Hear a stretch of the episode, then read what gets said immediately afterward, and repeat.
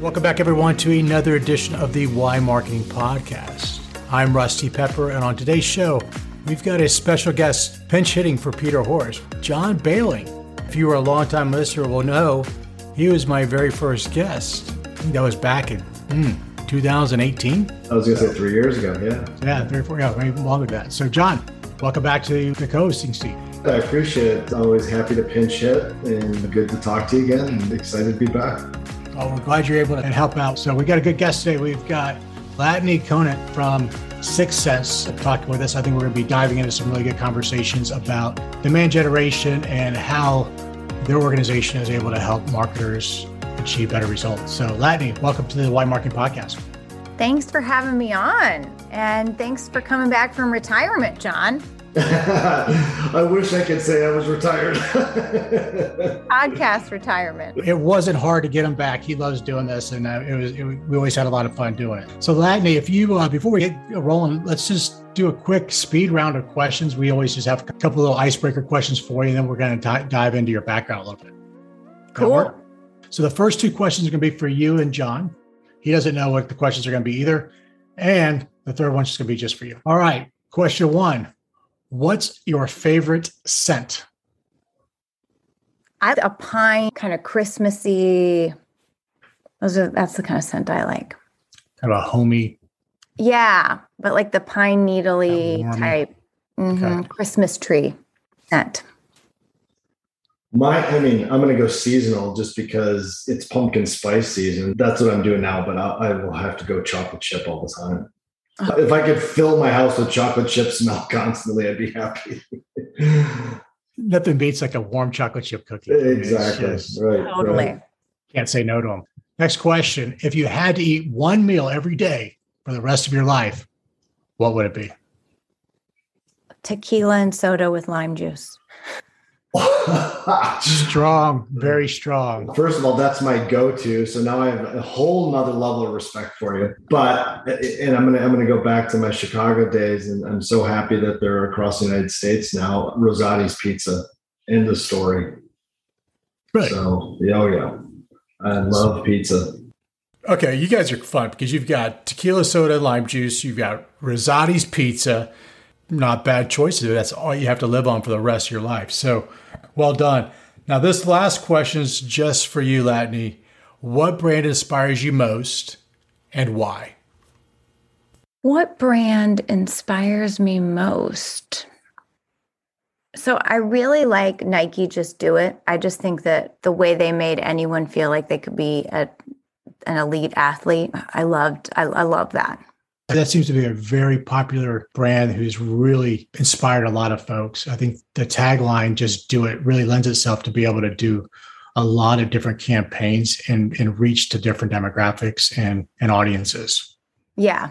I know that was a big, like when we thought about our brand and our tagline, we took a lot of inspiration from that. So that's good. It's also, it's not overly complicated. Just do it. It's right. I mean, right. Just freaking do it. Put the shoes on, put the shirt on, let's go. No excuses. Let's go. No excuses. I love it.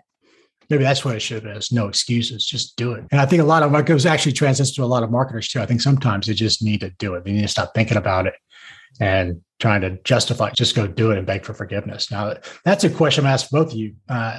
As marketers, do you think is it better to just do it and beg for forgiveness or ask permission? So when I first got to 6sense, I tend to stay a long time at the places that I'm at. And when you've been somewhere a long time, then you have a certain amount of, I call it street cred. And then you don't have to ask anybody for anything because you've already built up the street cred. I came in new and I felt like, oh my God, I got to get all this consensus. And one of my friends, a good CMO friend of mine, Wendy Yale, said, oh God, first of all, and it's mostly around brand stuff. Everyone thinks they have an opinion on brand and creative and messaging. And everybody's an art director. And to some degree, it's like grading poetry. And so what ends up happening is if you take everyone's opinion, you don't get just do it. You get we're in athletic and leisure lifestyle that supports athletes and makes shoes. You know what I mean? Like, you don't get something cool. And so she said, first of all, never tell people that you're doing some big brand thing. Never. And she said, second of all, just say you're testing it on social. And so what I found is I like the more like sleeper cell approach where you get it out there. And then what ends up happening is people latch onto it and it becomes a thing, and you never announced it. It just all of a sudden became. And so I found that that's the best approach to quote unquote launching things, is not launching things, just almost letting it leak out. That's another good approach too, is being like, this isn't really approved. I'm going to let you use it because you're special, but it hasn't been approved yet. And don't show anybody else this. And then that they're, of course, going to show every other sales rep because you told them not to. That's another good way to, I think, launch things. So is that kind of your go-to for everything? Is the sleeper cell? Yeah. Yeah, pretty much. I like it. That's good. It's stealthy. And it's like surprise and delight. The whole point is you want people to be surprised and engaged with whatever you're doing as a marketer. And that's how you build awareness. Yeah, but I would say the biggest successes I've had have been the biggest risks and have been things that people told me not to do. Those are the things that have been the coolest and the most impactful. So if everyone's doing it, it's not that great anymore.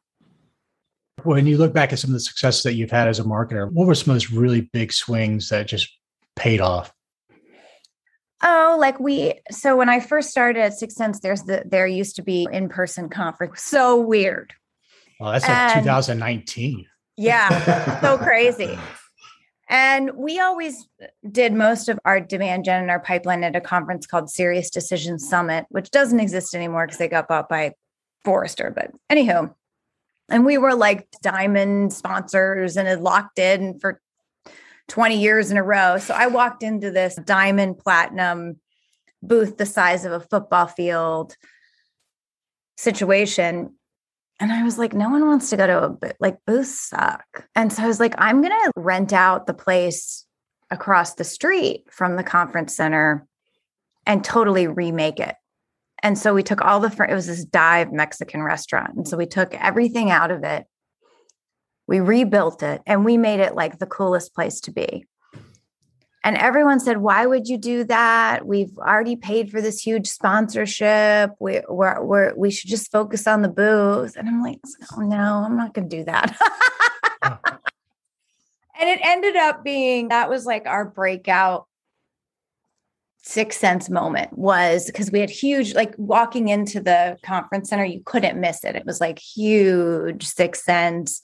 The line to get in was crazy. Like we gave everyone these black cards. If you were on the VIP list and you had to have a black card to get in, and we made it that was the other thing, is they said, why can we only invite 100 people? We have room for way more people. Great demand. I said, that's not what we're doing here. It's 100 people and they can bring a guest and it's going to be amazing. And we want people to want to be on our list. You know, we want people to want to be part of our thing. And so that was like one. Another one, just recently with our funding, I said, I think we should do a concert, but let's do it hybrid because this is now COVID. And I said, I think we're going to pipe in.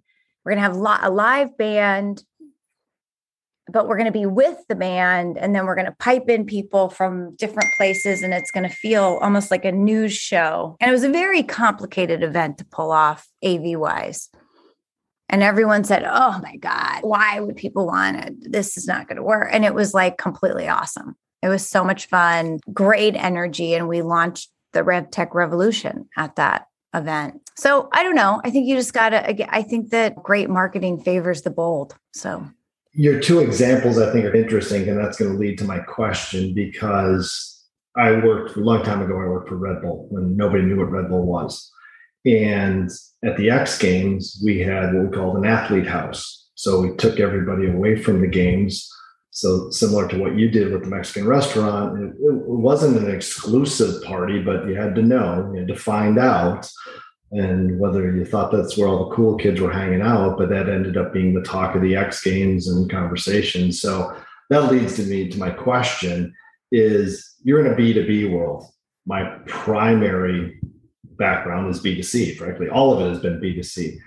But however, tell me your thoughts on like the similarities between B2B, no matter whether it's customer base that I have as customers or you have, and consumer base, because I've always just seen a lot of similarities in B2B to B2C. And you gave me two examples that I've done in my own world, in my version. So just like your perspective on the, you know, connection or differences there. I think most B2B marketing is really boring and awful. Are you talking about what you're seeing other companies doing and how they're executing it? Yeah, and even some of our own. The strategy, the approach, the kind of the guardrails that are falsely put in place. Self-imposed. I think there's been a lot of like self-imposed. I wrote a book called No Forms, No Spam, No Cold Calls, basically calling complete bullshit on all of B2B marketing.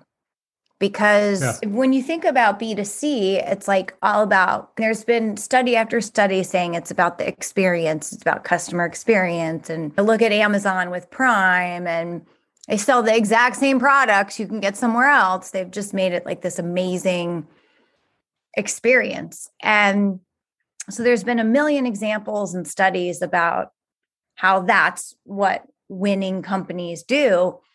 And then you come over to B2B and it's like the dark ages, right? It's like for the systems were built in the 90s when email was like still a thing and people were willing to give up their email for a piece of content. And like that just doesn't, that's not a good value exchange anymore. There's enough content out there. There's too much content out there. Actually, Brent Adamson, I love that guy, but he just did a big study on how actually we've created all this conflicting information, and all of our quote unquote thought leadership is actually preventing people from buying in B2B because they're too nervous to make a bad decision, and they get all this high quality content, but it's conflicting. And so I just feel like we've created a process that is, we're going to put a bunch of content out there in the hopes that people want to learn from us. When they go to want to learn from us, we're going to gate the content, which is going to probably send them away. So that's dumb. Then if they do end up putting in their email, they're either going to put a fake email in, or they're going to put an email in knowing that we're going to spam them for the rest of their lives. And so then they're going to want to unsubscribe, probably. And we're going to arbitrarily say, because they filled out a form and because we're now sending them emails, we think they're qualified. So yay, marketing, we're winning. Meanwhile, sales is having to pound the phones and make cold calls, which nobody likes either. And then we're disappointed in ourselves that we're not like making our numbers and things like that. So I just think there's a real opportunity to reimagine B2B marketing in the context of how, with a lot more empathy and a lot more thought about not just the person on the other side who has to make a decision, but the whole team of people that have to come together and make a decision. And some of these decisions might cost them their job, depending on the spectrum of what you sell. So I think we just have to be a lot. It's like the proverb about walking a mile in other people's shoes. And then looking backwards at, okay, what does that mean for our marketing and our selling approach? And that's what I wrote the book about, essentially. And so when you look at even your career and what you're doing at 6sense, your team, how are y'all reimagining that entire cycle? Well, we have a little bit of an unfair advantage in that we get to use our own solution. And that was another kind of thing for me is, I think in B2B, there's like a lot of pontificators, thought leaders who haven't been in a seat, like actually doing it and grinding it out. And I just vowed I never wanted to be that type of person. And so I said, social media has made it easier for those people to actually just anybody can be an expert on anything. And I can host a podcast about my, but they let me do it just because I started it. But that just shows you really anybody can self-proclaim anything. Anybody can self-proclaim anything. And there's just a lot of fake news out there. So I was like, my first tenet of our marketing and selling approach is we're not going to advise or suggest something that we haven't tried ourselves and proven. And so we basically set out to say, how do we use insights about customer journeys, about their behavior, real-time behavior, because that data is out there. There's lots of different forms. Intent data is a term that gets a little tossed around and can mean a lot of things to a lot of different people. But if you start to understand all the different types of intent data and you start to bring that together, you can actually have a 360-degree view of a journey, anonymous to known. So I don't need you to fill out a form. No. I know you've been on my website. I know the content you've consumed. I know the content that another member of your buying team has consumed. I can start to recognize patterns for other like buyers like you and see 9 out of 10 times, this is where they are in their journey, and this is where they're going to get hung up, and this is where I need to provide help.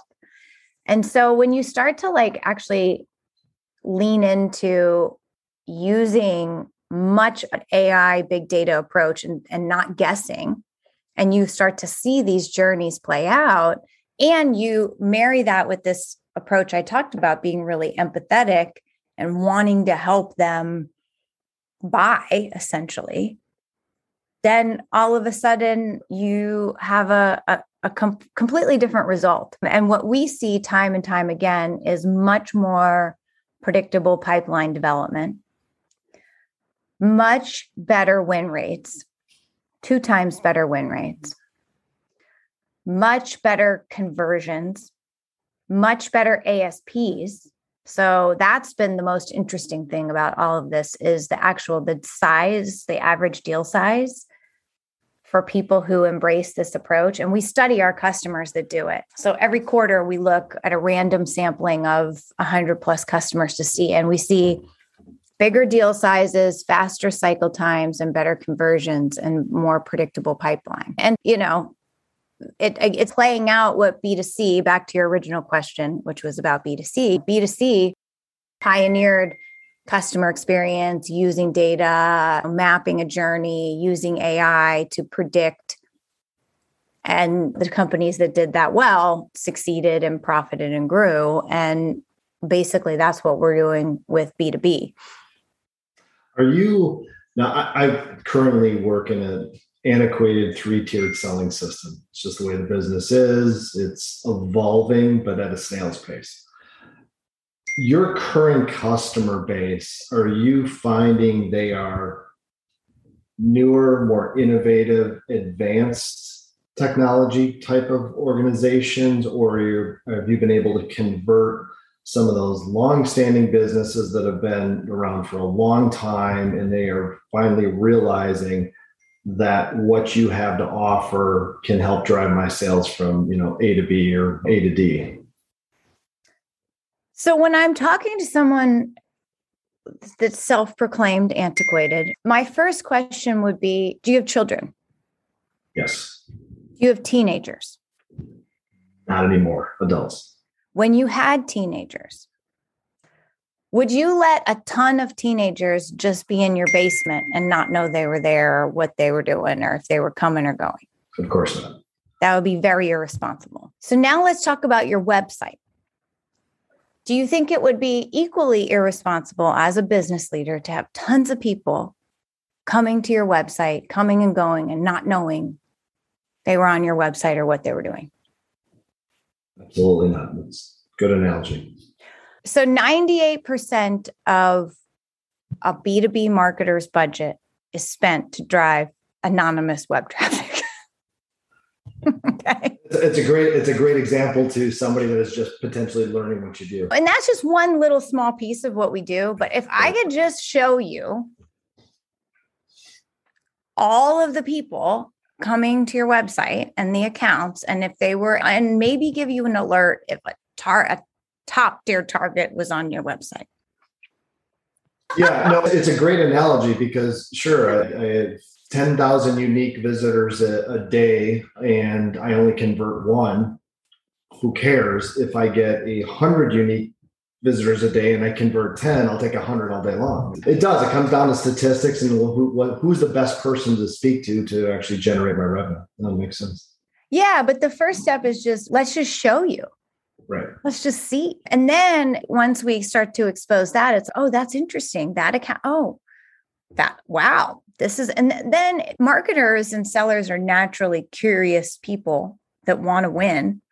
And so when you just start to show them, and our tagline is know everything, do anything, know everything, do anything. So if I start to show you more and more, then you're like, oh, look at what I can do. And so that's where I would start with a more antiquated company. I wouldn't go into AI and journeys and how to run complex advertising plays and trigger direct mails, all that. Oh, and gosh, we now have AI-driven orchestration. So there's a lot of cool stuff, but you just start with something small. And then that usually gets people curious and starts that value domino effect. So we're actually a customer of 6sense. I love getting the reports, the alerts. Hey, this is what we're seeing. Now, it was a learning curve. We didn't dial in our keywords quite enough. We had to start off with more generic, like for direct marketing, for instance, was one of those keywords, which is just a very broad term. Right. So then we learned, okay, we need to really dial it in. So we replaced like direct marketing with direct mail postcards or direct mail letters, very specific so that we know that when somebody actually trips on that, we get a more highly engaged and more likely prospect. Those were all things that we've had to learn, and we're getting better as we go. So as companies are going through that maturation process and learning and incorporating these different tools, what are some of the different ways that you've seen that have been really helpful for those companies that are going through that same journey that we are and we're experiencing to even get better and take it to the next level? Because it continues to evolve and it's not going to stop. So it's trying to figure out, what does the future look like? Like the example that you gave, we actually now have an AI keyword recommender, because we saw that, right, over and over again. It takes time for people to dial in their keywords. And the more that we're supposed to be the AI ninjas. Why don't we start to look for patterns and recommend what their keywords should be?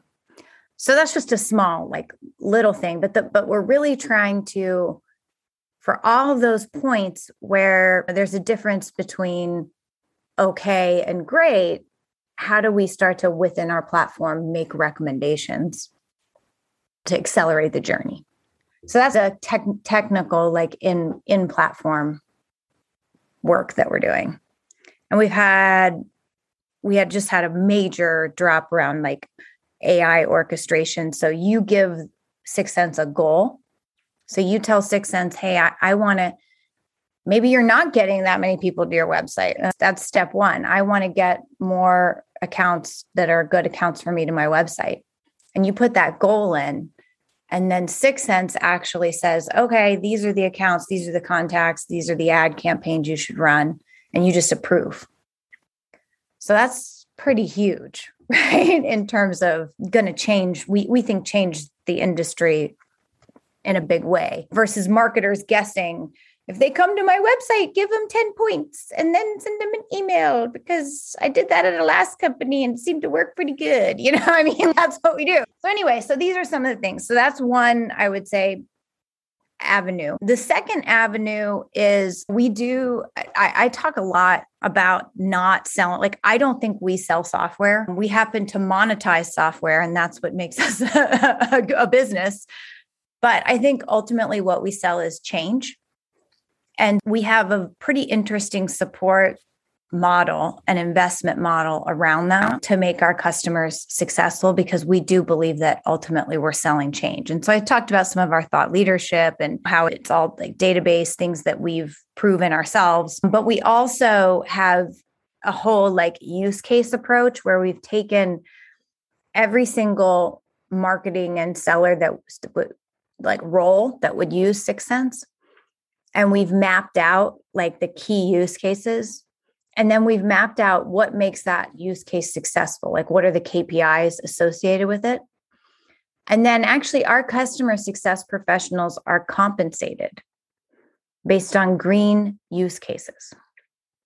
So this is how many use cases, not just are live. They have to be live. We need to see usage. So real product adoption, log, whatever the adoption is. But then the KPIs have to, is a customer to agrees, yes, we're getting value given the KPIs.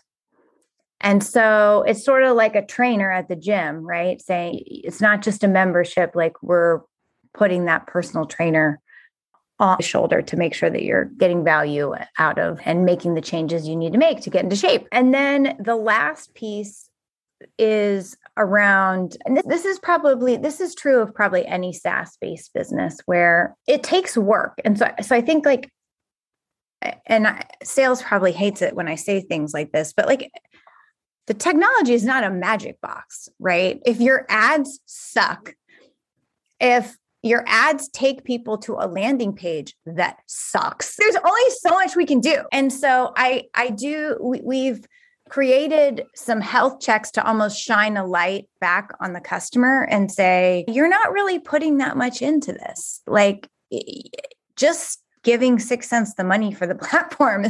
And so if no one on your team owns this platform, if no one's been to a user group and is tracking the new features that we're rolling out, if no one's been trained. So we have a scorecard that we actually give our customers to say, you got to lean in too. And our head of customer success is funny. He says, we don't want to be a bartender because you go into a bar and you're depressed and you're down and the bartender says, all right, I'll give you another drink and listen to your problems. Like, we want to be the personal trainer again, where you come in and you're like, I'm fat, I'm out of shape. And we're like, all right, 10 more push-ups. Let's go. Yeah. Let's go. And I think just that's what selling change is about though. And so that's just our approach. I like that. And I want to double click into one of the points you made about compensating your success team based on results with the client, you know, what they're getting and putting a scorecard around that. Cause I don't think enough companies are doing that and putting and incentivizing in the right way their team to make sure it's done on the metrics that matter most to the business, which is retention, retainment, and growth within it. Because as you've said, your software is helping businesses get better and to justify the expense that they're making in this. And yeah, so, we have 128% retention rate. We're doing something right. It was a lot of work though. So I would say if people want to do that, like the first thing is you have to really think through, again, the use cases. And then think about the use cases in terms of who is using them. And I know that seems like obvious, but here's why I say it like that, because if a use case crosses multiple people and you say, oh, here's something we should do, everyone thinks that you're talking to somebody else. And if you're a leader, I'm sure you've experienced this where you've been on a team meeting and you're like, all right, guys, we should be doing more of this. And everyone's, yeah, Joe should get all over that. I don't know why Joe's not doing that. No one thinks it's them. They're like, that's a great idea. Sally is... You should look into that training, Sally. Sally, you're going to crush it. Yeah, good luck. I'm really glad you're all over that. I'd like a volunteer. Please raise a hand. Nobody goes like this. Right. Crosses her arms. And so what we try to do is do the use cases by functional area. So this is for the digital marketer. This is for the demand gen marketer. This is for the BDR, right? Like, for that person. So it's very clear. The other thing that helps is with the customers, because they might say, you know what, we are just onboarding our digital marketer. Like they're not, let's focus on this. So it also helps us like chart with the customer where from an organizational perspective, we need to focus. And then a lot of times, so that was an important part of the formula. And the other important part of the formula is having the KPIs predefined, because a lot of times people don't know what success looks like. right? So take a digital marketing use case. They might not know what the modern success metrics around a display campaign should look like. And they don't have the benchmarking data that we do around what a good view-through rate should look like and what kind of web engagement they should see. So having the predefined KPIs also helps them understand, did they do a good job or not? And so that was that. Those are the building blocks of being able to, I think, move to the model I'm describing. I'm curious because when I was looking at your background of the organization, I read a prior interview article. So this is a loaded question that I plagiarized from another article, but I think it's relevant considering what we're all dealing with now. And so the question was something around the big themes for 2018. And you mentioned people, perspective, and pace, which I thought was frankly brilliant. I loved it. So I guess the question is 2022, as we approach 22, what are those big themes for you, your organization, your team, et cetera? Are they the same? They're not. Okay. They're not. So what I've been thinking about a lot is, so I've been doing a lot of wake surfing. Okay. So I used to work in the boating industry. I worked for Mastercraft. So go ahead. Okay. So I've been doing a lot of wake surfing. And the thing is that when you're in the wave, there's like this perfect feeling and you're going pretty fast and not as fast as water skiing, but you're going at a decent clip and the boat can be going through all this chop, but you don't feel any of it. It's just like this quiet zone. Now, if you start to fall off the back of the wave, you essentially start to lose power. And so there's all these different tricks you can do to get back in. You can drop your back knee, you can pump really hard, you can lean your arms forward to get back into that like beautiful spot. But if you get too far behind, it doesn't matter. You can pump, you can lean, you can do whatever you want. And you literally, it's the weirdest thing. You're out of power and you just like sink. Okay. And so I guess for me, in thinking about our priorities, like there's a zone of no going back where you're just going to sink. And it doesn't matter how many more people you add, how much more you spend, like you miss the pocket. And there's a delay. Like when you're out there, so there's like a 2-second delay for every little move you make. So if you get too behind, you're just going to sink and you're never going to catch up. And so not to be like overly dramatic, but that's what I'm thinking about a lot, especially as a company that's doubling every single year. 4 years in a row, we've doubled. And the base gets bigger and the base gets bigger. And so I think about that for us, and I think about it and I'm now thinking about it for our customers too, is I can help you pump, I can help you lean, I can show you these tricks, and I'm going to get you in that wave. But if you get too far behind, I can't do anything. That's a great analogy. And so I haven't put it into something as articulate as people, perspective, and pace yet, but that's the main thing I'm thinking about is like, I don't want to get too far behind and just sink. And so how do I make sure that we're every single day doing all the little things right so that we're right in the pocket of that power zone of the wave? So as a CMO, what are some of the different tactics that you're doing and how are you aligning your team to help achieve the fact that you get that perfect harmony? We're making a lot more investments in customer marketing. So my customer marketing team is probably going to be as big as my product marketing. So we're making a lot of investments in customer marketing. What's the intent behind that? What's driving that? Yeah, so it's funny, we do these win-loss. I'm sure you guys do win-loss reviews, right? So we do these win-loss reviews and over again, like, referrals, like people are like, that is working for us. And again, back to B2C, word of mouth, referral. Analysts will say, gosh, your customers are just fans. We're not sure they know what you do, whatever, and we don't might not know what you do, but they love it, and it just seems like a great place to be. And I'll take that. And so some of it is like, how do we continue and fan that flame? And then the other thing is I talked about, we dropped 50 major features last year, 50. This isn't like a radio button or like a new list view. This is now you can run ads on Facebook and you couldn't before, like major. And so again, thinking about that wave and that sweet spot, like when I talk to a customer and they're like, oh, we didn't know you did that.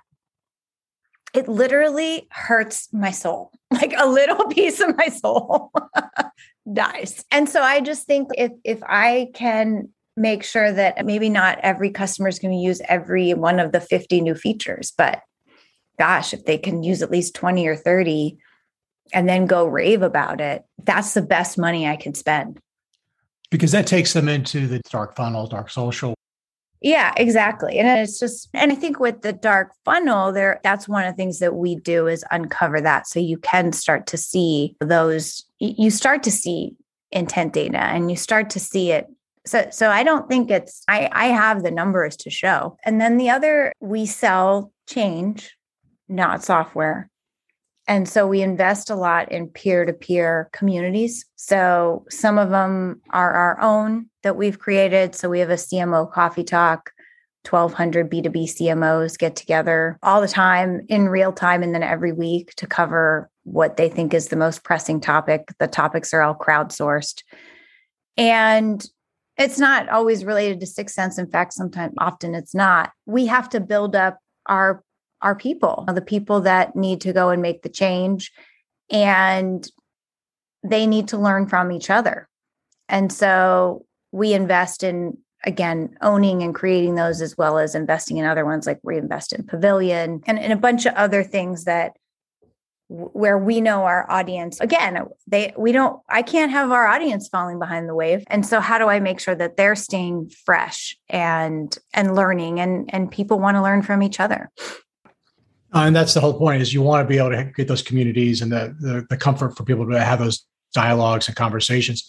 Yeah, right now, when you look out there, you got LinkedIn's working really well for a lot of companies, but at the same time, it's also becoming less attractive in some spaces. So what's next for B2B marketers? I think sometimes it feels good to believe that there's one thing that I can go and do. Yeah. And that's going to like fix everything. And maybe I'm just not smart enough or whatever, but I have found in my career, what separates great from just average is a lot of little things done every single day. And there's no one channel. Ideas are easy. And my team jokes because I have a million ideas. I'm like every day, I'm like, have all these ideas. And most of them are terrible. And they know that. And they know they can tell me that. But when we do pick an idea, we execute it and we execute it very well. And a lot of people just don't do that. They don't do the like day in and out, day out basics and do a few things and do them really well. And so I think, yeah, channel diversity for sure is important. How do you think through that in conjunction of, again, just because you're paying money to advertise on Facebook or YouTube or whatever the new hot channel is, are the ads interesting? Do they go someplace interesting? Is there a good next step? Do you have a high value CTA? You know, like you got to think through all the things. And I think a lot of times people don't. There's no, if this were easy, everyone would do it. That was a fantastic conversation with an incredible CMO, Latané Conant. Provided us some really interesting insights, wonderful storyteller, and I love the analogies that she was able to share with us. And if you enjoyed this conversation and this episode, please make sure to leave us a 5-star rating, comment, and share this with your friends and colleagues. We really appreciate your support. And until the next time, stay well.